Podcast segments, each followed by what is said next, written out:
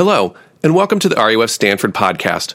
RUF Stanford is a ministry that relies 100% on the generosity of donations in order to serve the Stanford community. Feel free to support us by going to give2ruf.org.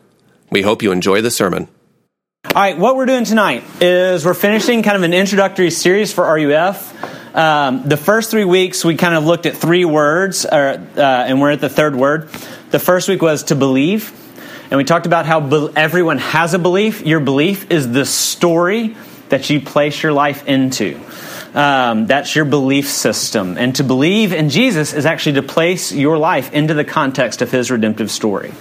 The second week, David Jones talked about belonging. Who are your people? We all need a story, we all need a people. Friends are a group of people that are gathered around something. Friends form around a common interest, a common personality, a common location, a common uh, socioeconomic or educational class. Friendship's always around something. And whatever the friendship gathers around, whatever that density at the center is, that also shapes the character of the people in that group, how they treat each other and people outside of that group. So what that what I mean by that is when you join the band, you end up acting more bandy. Have you noticed this? When you came to Stanford, believe it or not, you're going to go home in the spring, and you're going to your friends are going to tell you you act more Stanfordy. Uh, when you sign on with Bain Consulting, you act more Bainy, for better or for worse. But whatever group gathers around actually affects the character and shapes the people around it uh, that it's gathered around. Um, and what we believe and what Scripture teaches is that the only community that actually can bring healing into the lives of the people in it and into the world around it is a community that gathers around grace. And that's what God's community is intended to be. That's what the church is intended to be. And Lord willing, RUF is an expression of that on campus. To believe, what's your story? To belong, what is your people, and who are they? What are they gathered around? And then tonight is bless, and the reason the word bless gets at what are you to do? And I mean this in very concrete, practical terms. You have to make decisions tomorrow about what you do. And I want to suggest that this word gives us direction into thinking about what are you supposed to do tonight, tomorrow, uh, with your time, with your energy, with your resources. So we're going to read from First John, uh, a couple of verses, and then we're going to talk about that. Beloved, let us love one another, for love is from God, and whoever loves has been born of God and knows God. Anyone who does not love does not know God because God is love. And this, the love of God, was made manifest among us, that God sent his only Son into the world so that we might live through him.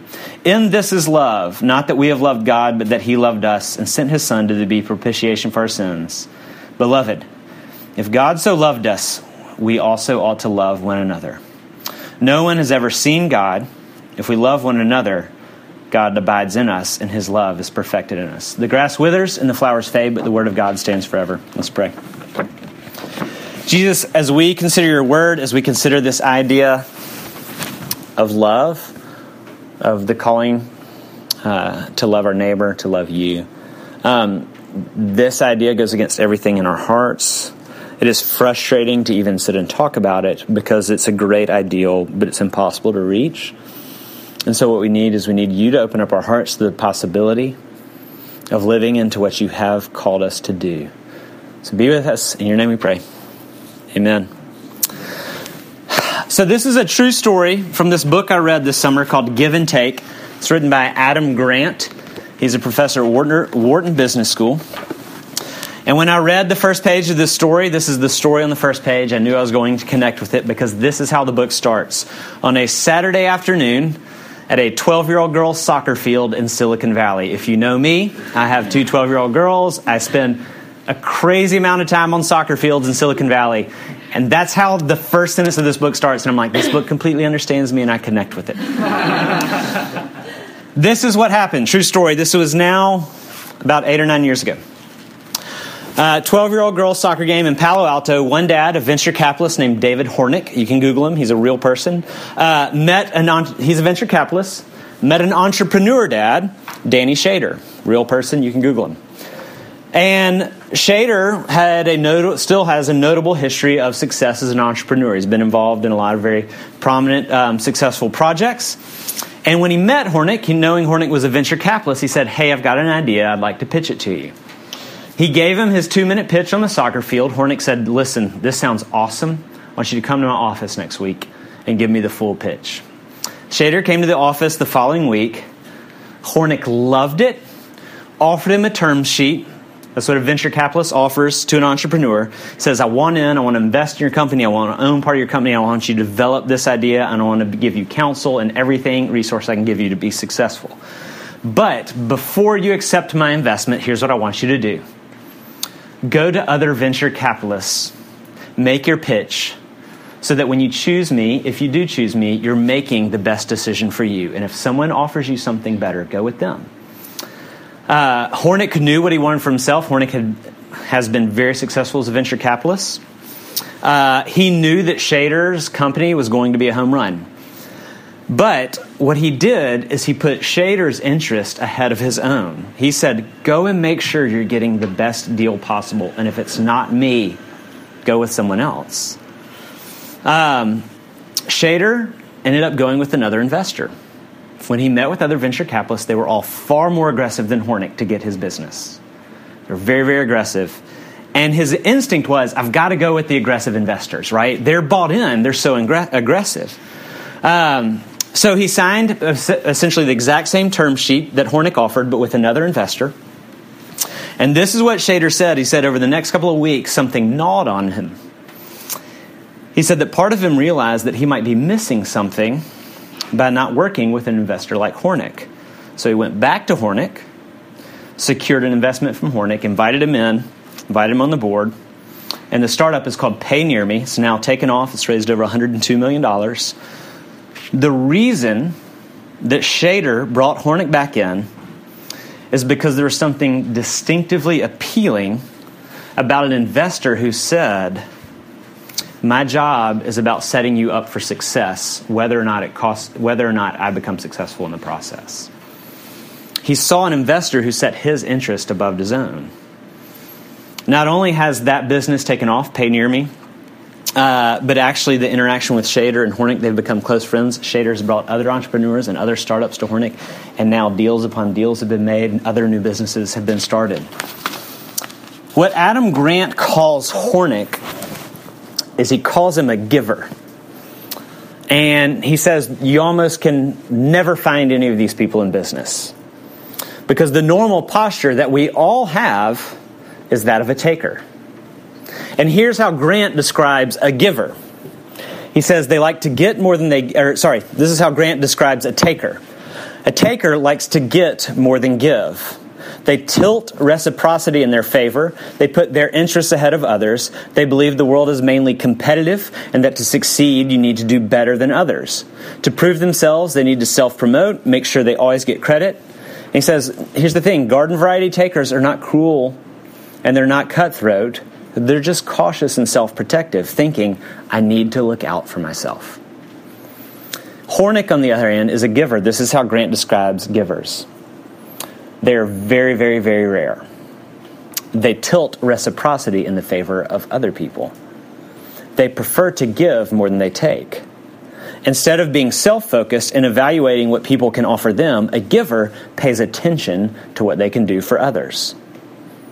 Here's last words talking about that. A taker will always help strategically when helping others helps you more than it costs you. Givers, on the other hand, have a totally different cost benefit analysis. You help others when the benefit to others exceeds your personal cost. I tell that story. Tonight is not about being a successful venture capitalist. I'm sure some of y'all wish it was. Some of y'all probably got really excited. Sorry, I'm not the person for that. We're going to talk about what it means to be human. This is about asking the deeper question, not what am I supposed to do, which is the question we're all obsessed with, but what I want to contend is a far more important question, which is what am I supposed to be? Because we think the question, what am I supposed to do, right? This purpose question, we think about it in vocational terms, right? What is major I'm supposed to do? What internship should I seek? What am I supposed to do? Consulting, help the third world, whatever. Where am I supposed to live? We think about happiness in terms of circumstances, right? How do I get the life that I want? Get accepted by certain people, get a boyfriend or girlfriend, live where I want to live. How do I? Happiness is about acquiring an ideal set of circumstances and getting rid of less than ideal circumstances, right? I want to suggest that the question, what am I supposed to do, is not very important. It's of somewhat importance, but not much. It's far less important than the question, what am I supposed to be? And it's actually what kind of person am I supposed to be and whatever, whatever circumstances I find myself. And here's what you're going to find. Many of you have experienced this already your circumstances can and will shift really radically at different points in your life. And if you define yourself by what you should do, you're going to find out that you can't do what you think you should do very long at all. And a far more practical question for surviving life and being happy is not what do I need to do? It is who am I supposed to be? David Brooks is a columnist for the New York Times. He wrote an article in 2012 called The Service Patch. It's amazing. You should go read it. Here's a quote from it. He says, In whatever field you go into, whatever field, you're going to face greed, you're going to face frustration, you're going to face failure. You may find your life challenged by depression, alcoholism, infidelity, your own stupidity, self indulgence. So, how are you supposed to structure your soul to prepare for this? Simply working at Amnesty International instead of McKinsey is not necessarily going to help you. When he read for this article an undergrad discussion thread by a Stanford poli sci professor, this is what he said I saw young people that had deep moral yearnings, but they tended to convert moral questions into resource allocation questions. They converted questions of how to be into questions about what to do and this is his final note it's worth noting that you can devote your entire life to community service and be a total schmuck. And you can spend your life on Wall Street and be a hero. Understanding heroism and schmuckdom requires fewer Excel spreadsheets and more Dostoevsky and the Book of Job. Here's what I want to say happiness is not the result of the right circumstances. That is the lie all of us believe. Happiness doesn't come from acquiring the right circumstances and eschewing the ones that don't advance your personal agenda for success. Happiness is actually the byproduct of no longer aiming for your personal happiness. Happiness is actually the byproduct of beginning to see that God made you in His image. And that means that to be human, you're called to image God, to represent Him, to be like He is to the world. And so that we can understand what he's like, he actually sent his son Jesus, that Paul calls in the book of Colossians the exact representation of God in human form. In him, the fullness of God is present. And so we look at Jesus in order to, stand, to understand who we are meant to be. And what we see in Jesus is a giver and not a taker. We see someone who thinks that the reason other people exist is so that they can be the objects of your love. So that you can build them up, invest in their flourishing, not so that we can use each other to make me happy. We see somebody in Jesus who sees his vocation is not about self fulfillment, his vocation is about serving others we see that somebody who, when he thinks about passion, passion is not about discovering and honing his skills and deploying them in a job he loves. His passion is the well being of others. And so, what I want to talk about in, in, really brief terms is a new principle for living, a new way of being that we're called to in Jesus, and then the power to do it. A new principle, and a new power. And the new principle is what I said you're made to be like Jesus. It's really frustrating. Understand that. Maybe you don't like that language. You are made to be a giver, to give yourself in love. And love is not a sentiment. Love is not something that is just a warm fuzzy. Love is not uh, conveyed through posting warm sentiments on social media or linking an article. That's not what love is. Love, modeled in Christ, is investing your life into the flourishing of others. Christ shaped love is investing your life into the flourishing of others. Here's what it doesn't mean it doesn't mean investing leftover time. Right? Ah, I finished my goals. Now I've got some leftover time. It doesn't mean investing our leftover money. It doesn't mean investing our downtime. It doesn't mean limiting our exposure to risk or volunteering periodically. That's not what love is. It means investing the totality of our lives into the flourishing of others. My favorite, favorite, favorite, favorite author, my soulmate, is this guy named Chuck Klosterman. Has anybody heard of Chuck Klosterman? Yeah, y'all need to read Chuck Klosterman. He's amazing. He did this interview this summer with a comedian I love, a guy named Marc Maron. It's about an hour and a half long interview, and they get into very personal moments in this interview. Klosterman's not a Christian. He writes about culture, rock music, sports, all this stuff, but in amazing ways. And at one point in the interview, they're talking about there's these kind of early middle aged and late middle aged man, and they're talking about the possibility of being happy. This is what Klosterman says. He said he has two kids at this point that are very young, um, four and two, I think. And he says, I am so, so happy being a father. And he says, I'm actually embarrassed that I experience all the cliched ways fathers talk about happiness. Like, I'm embarrassed that I, all the cliches make sense and I use them now. And he said, This is what I always thought. I always assumed parents were kind of lying when they talked about how happy being a parent can make you. Here's his next thought on it. Here's the main thing becoming a parent does to you it makes you, it forces you to think about yourself less. And this is what he said. He said, I think about how I feel about myself, and I think about how I feel about things way less than I ever did. And I'm beginning to accept that maybe this is the key to being happy thinking about yourself as little as possible, which is counterintuitive to everything I had ever thought. I think Klosterman is tapping into how God designed us to be happy. And I don't think you have to be a parent to discover this. The new principle is this you're called, you actually find fulfillment. You will find happiness if your life is invested in the flourishing of others. That's what love is. Here's what that means it means friendship takes on a totally different posture in your life. It's a totally different idea. Right now, when we think friendship is, I need to find people who make me feel less lonely. That's how we think of friendship. How does Jesus think about friendship? He washes his friends' feet. He says, The purpose of friendship is for me to serve you. He gives us the model of friendship. Right? How often do we see roommates, do we see friends as inconvenience or an irritation instead of the main reason they're in your life is actually for you to love them and to seek their flourishing? How often do we try to get out of helping people, even friends, unless it's just really convenient? How often do we break our word to protect our own interests instead of keep our word to protect their interests? Right? This is a totally different way of thinking about being a friend. This is a totally different way of thinking about work. What if work, what if private equity, what if startups, what if teaching, what if nonprofit work was not about achievement? What if it wasn't even about experiencing reward?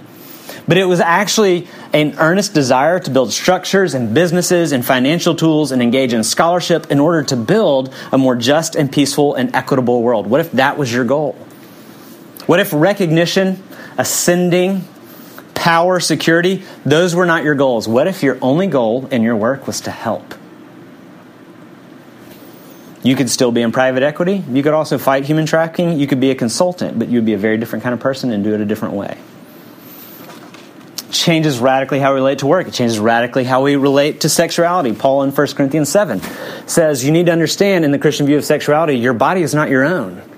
It's for your spouse, it's theirs. They have a claim over it, they have the claim over it. Sexuality in the Christian conception is the act of self giving. The joy, the height of the joy of sexuality is actually not your orgasm, it's actually the act of seeking the pleasure of the other and meeting that physical pleasure of oneness with the spiritual and social and psychological pleasure of oneness that is the covenant of marriage. Sex is actually the physical complement to saying, I'm yours and you're mine, always and forever. We are one. And you're not giving yourself to a lover unless you're also giving them your future. That's why it's bound up in covenant. This is why pornography is so disastrous is because it's actually sex defrauded from its chief purpose. Its, bring, uh, its chief purpose is to bring pleasure to another. But the more you engage in pornography, the more you're conditioned to think sexual pleasure is fundamentally selfish. Right? Completely changes sexuality, completely changes. How about this one? It completely changes how to be an enemy. Romans 12, do not be overcome by evil, overcome evil with good. And Jeremiah 21, 29, the prophet addresses the Jewish people while they are in exile, exiled by their enemies in Babylon. Here's what the prophet says Seek the welfare of the city you are exiled to, and seeking their welfare, you will find your own. If you have trouble with things in Scripture, which there are things that are troubling, that Jesus says, that the Bible says, I would encourage you first and foremost to deal with the most, what I think is easily the most offensive thing the Bible says, which is love your enemies. But there's no more countercultural or counterintuitive command given in Scripture. The one common ground that all of humanity has, everybody on every end of the political spectrum, every end of the religious spectrum, every end of the socioeconomic spectrum, the protest spectrum, whatever end, here's what we all agree to hate your enemies. We have common ground there. We all react the same way to the idea of enemies. But the way of Jesus is radically opposite. He's saying justice and peace and joy are not ushered into the world when your agenda wins out over your enemies. They're ushered into the world when you love your enemy back in the face of their hostility. And that's precisely what Jesus does for us. It's a new way to relate to our body, to our money, to our time, to recreation, to weekends, to art, to protest, to politics. It applies to every area of life you will live in tomorrow. You are made to invest your life into the flourishing of others. Jesus summarizes the law, the way God designed us to live, by saying, here's what it means to be human love God and love the people around you. John refuses to allow us to separate those two things. To love others is to be in God's love, is what he says here. And to reflect God's love and to love God means you love others. Now, here's the, here's the second point, a little bit shorter. How do we do that? And here, if, if in your mind right now you're like, that's a manageable shift, like I can tweak some things and I think I can figure that out, then either I didn't communicate well, you didn't understand what I said, or you're actually lying to yourself about how selfish you really are. It's one of those three options. And what John offers all through his letter, but what Scripture offers all over the place, is one tool for the power to begin to live that way. You can only live this way if you've been loved this way. Earlier in his letter, John makes this point. The only way to live this way, this is love, that he first loved us. We are responders to God's love. Living this way is a response to him. We're mirrors of the glory of His love. That means His love has to shine on us in order for us to reflect it to others. You can only love free from self concern. It feels impossible, right? It does, because it is, because we can't do it on our own. Willpower won't get you there. You know what? This room has a ton, in it, a ton of willpower. We don't need more willpower. Y'all might have too much. You might need to dial it back a little bit. but that's what we all think. I'm going to have some willpower to do this. No, no, no, no. We have to be changed. We actually need freedom, not willpower. We need to be free from self obsession and self absorption. You can only be this kind of grace to enemies. You can only be this kind of love to your workplace, to your roommate, if you've been the recipient of transforming grace. We love because He first loved us. And if you confuse the order of that sentence, that if you think, I try to love so that He will love me, you completely subvert and destroy what Jesus intends to do in your life, and you will have removed grace from the equation. Because it's only the presence of unconditionally given free love that your life can then produce this kind of love. Jesus says it all kinds of ways, all throughout his ministry. He says, I am the vine, you are the branches. If you abide in me, then you will bear fruit. This way of living is, like, is so against every instinct we have that the only way to do it is to be vitally connected to the one who loves you this way. Jesus is like, he's saying, I'm like a vine, and if you're connected to me like a branch, only then can you bear fruit, which is one of the words he uses for this kind of life. John 7, he says, I am living water, and if you drink of me, you will become a fountain of overflowing water into the lives of others. The image is that you can only become someone whose entire life is defined by overflowing blessing into others' lives if something is filling you up with that kind of grace writer of Proverbs, says this in Proverbs 4 Watch your heart with vigilance because everything you do flows from your heart. He's making the same point that the way you live is shaped and determined by the thing that is filling up your heart. So if your heart is a big a big mess of need for self-validation and anger and insecurity and anxiety and arrogance and need to make me happy, then that's going to determine how you are in this world. On the other hand, if your heart is filled up with the gracious love of God and Christ, then that's going to begin to determine the kind of person you are, and it's going to look really different. Two questions to close. First question What if I'm not good at that? I I, y'all are Stanford students, y'all are good at everything. But for some of us didn't go to Stanford, we're like, what if I'm not like amazing at everything I do? But maybe you're one of those, maybe you have some humility and ask that question too. What if I'm not good at it? What if I mess this up? And this is, that's a, you got to ask that question every day. Asking that question is awesome.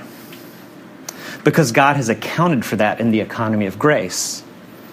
Because when you begin or end a day, or begin or end a moment, or a season, or a week, and realize God called me to love Him and love others, that's what I was supposed to be today, but I didn't. I used others, and I used my time, and I used my resources to love me and seek my own interests.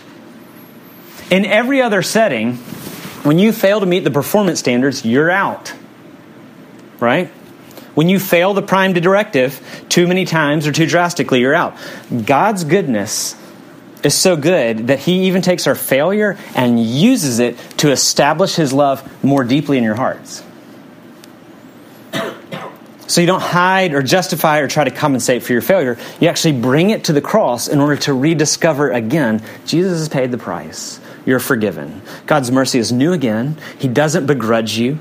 He actually wins our hearts over a little bit more than the last time because, in spite of our failure to love well, He still forgives. In spite of our failure to love well, the hundredth time or the thousandth time or the ten thousandth time, His intention is that you come back to the cross and discover again He forgives. Jesus has paid the price. No debt is owed.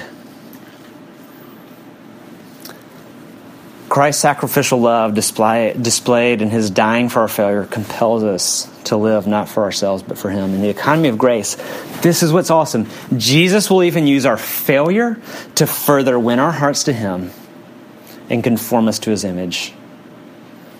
So, what if I mess up? What if I'm not good at it? Go back to Christ. Hear the good verdict again.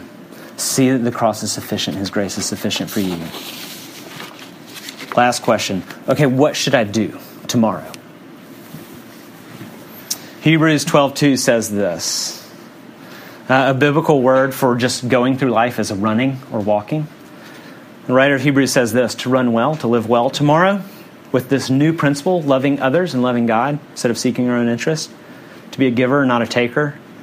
Um, this is what you're called to do. Run well by keeping your eyes fixed on Jesus, who is the founder and perfecter of your faith, who, because of the joy that he anticipated, endured the sacrificial love of the cross, not caring about the shame of it, and he is now seated with God. Tomorrow you will have your mind's eye, or your heart, whatever you want to call it, fixated on something. Your goal, your hope, your shame, your anger, your ideal. And it's that thing that your mind's eye is fixated on that will fill your heart and will drive you tomorrow and determine who you are. Fix your mind's eye on Jesus, your eyes on Him, His love for you in that manner. Here, don't do this. Don't fix your eyes on how well you're fixing your eyes on Jesus. That's what some of you want to do. Fix your eyes on Christ. And you might think, I don't know how that helps me tomorrow. I don't know how that helps me today. It absolutely does. It's like this. I, so I'm an Eagle Scout. thought we should bring that up. Um, I didn't get in Stanford, y'all, but come on, it's not bad. Um, we did these compass courses all the time in scouting. And if you've ever done a compass course, they teach you a way to follow a heading, and it's not what you initially think. You don't do this. You don't hold the compass, point it at 85 degrees or whatever it says, and walk that way. Right? Seems like that's what you're supposed to do. It's not true. You don't look at the compass at 85 degrees and walk. What happens is if you do that, then as you negotiate the obstacles in front of you, walking over a course around trees, boulders, creeks, whatever it is, the circumstances around you constantly change your trajectory and you never end up in the appropriate place. Instead, the way you follow a compass heading is you look at the compass, you look for 85 degrees, and you pick a landmark on the distant horizon that doesn't move, a mountaintop or a tree hundreds of yards off. And what you do is you look at that and you walk. You still have to encounter all the obstacles, the daily mundane stuff, but you do it and you always end up in the place you're intended to go. You can't make it by doing this and managing the things around you. But you go through the exact same obstacles and circumstances, but your eyes fixed ahead. If you want to be happy, if you want to live with the purpose that you are designed to have, if you want to have joy and fullness of being human, Set your eyes on Christ tomorrow. Walk through the day that way, and only then are you going to begin to become a giver instead of a taker. That's what you were called to be. Let's pray.